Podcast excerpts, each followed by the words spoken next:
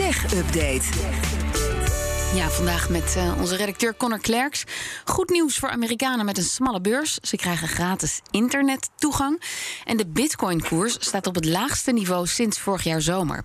Dat zo in de tech-update, maar we beginnen met Elon Musk. De topman van Tesla krijgt namelijk bezoek van een eurocommissaris, Thierry Breton. Ha, Connor. Hey, goedemiddag. Ja, Thierry Breton is de eurocommissaris voor de interne markt. En hij is vandaag op bezoek in Austin, Texas. Onder andere om met Elon Musk te praten, de baas van Tesla, over de wereldwijde supply chain problemen. Dat staat op de agenda. Maar ook over de nieuwe Europese regelgeving, de Digital Services Act. Dat meldt Reuters vanmiddag. En dat laatste, dat is met name interessant in het kader van de overname van Twitter, waar Musk mee bezig is.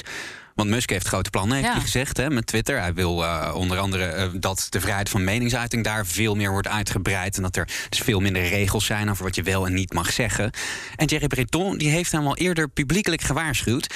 Ook het nieuwe Twitter heeft zich aan de regels van de Europese Unie te houden als het hier wil blijven opereren. Dus dat is wel interessant. Want terwijl Musk aan de ene kant streeft naar minder controle over wat er gezegd mag worden op Twitter, gaat de EU juist de afgelopen jaren precies de andere kant op. Dus dat zou zo nog maar eens een pittige gesprek kunnen worden. Oké, en wanneer spreken ze elkaar dan? Dat wordt rond 8:00 vanavond Nederlandse tijd. Dus ik weet nog niet precies hoe dat gaat lopen. Dat kan ik je morgen vertellen. Maar Breton is in elk geval op een soort tour nu bij Amerikaanse bedrijven. Want hij gaat ook langs bij Dell en bij een chipleverancier. Oké, nou, praat ons morgen bij. Ja, ga ik zeker doen. De koers van de Bitcoin dan, die staat op het laagste niveau sinds vorig jaar zomer. Ja, momenteel op zo'n $32.899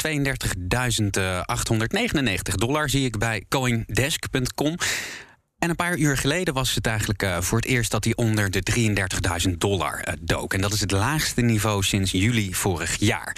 Aan het begin van dit jaar was een bitcoin nog zo'n $48.000 waard. En de afgelopen week alleen al is er zo'n 15% van de waarde van de bitcoin af. En hoe komt dat, denk jij? Ja, bij cryptovaluta durf ik het nooit helemaal te zeggen. Maar het zou heel goed kunnen, te maken kunnen hebben met de mogelijk aanstaande verhoging van de rente van de Federal Reserve. Zeg maar het Amerikaanse stelsel van centrale banken.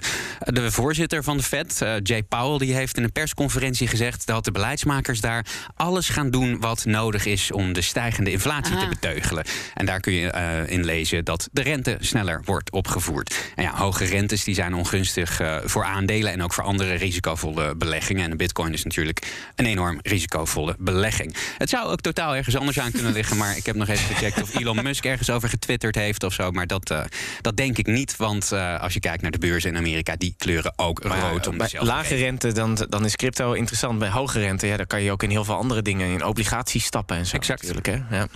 En dan Amerikanen met een laag inkomen, die krijgen gratis internet. Ja, het gaat echt om miljoenen huishoudens in de VS. President Joe Biden die gaat aankondigen vandaag dat 20 grote internetproviders gratis snelle internetverbindingen aan gaan bieden aan huishoudens met lage inkomens.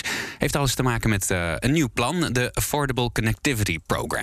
En dat is onderdeel van een programma dat wordt betaald uit de nieuwe infrastructuurwet die vorig jaar werd aangenomen. Rond de 12 miljoen huishoudens zouden zich nu al hebben ingeschreven voor dat programma. En in totaal komen er zelfs 48 miljoen huishoudens in Amerika in aanmerking hiervoor. Oké, en hoe werkt dat dan? Kun je dat dan gratis uit de muur trekken? Of, ja, niet wifi? Helemaal. Het komt eigenlijk neer op een soort van kortingsbonnen, bij wijze van spreken. Deelnemers krijgen namelijk tot $30 per maand korting, afhankelijk van hun inkomen onder andere. En die internetproviders die meedoen, en dat zijn echt een heleboel, die beloven dat ze voor $30 per maand een snelheid van minimaal 100 Mbit per seconde gaan aanbieden en dan geen extra kosten rekenen. Dus als jij onder een bepaalde inkomensdrempel zit en dus die volle $30 korting krijgt, dan krijg je de facto gratis internet. Ja, want dat is $30 en je krijgt $30 korting. Ja, maar dat 100 Mbit per seconde, is dat snel? Ja, dat is op zich rap genoeg om gewoon normale dingen te doen. Als je bijvoorbeeld kijkt naar wat de grootste aanbieders in Nederland doen, bijvoorbeeld Vodafone, Ziggo.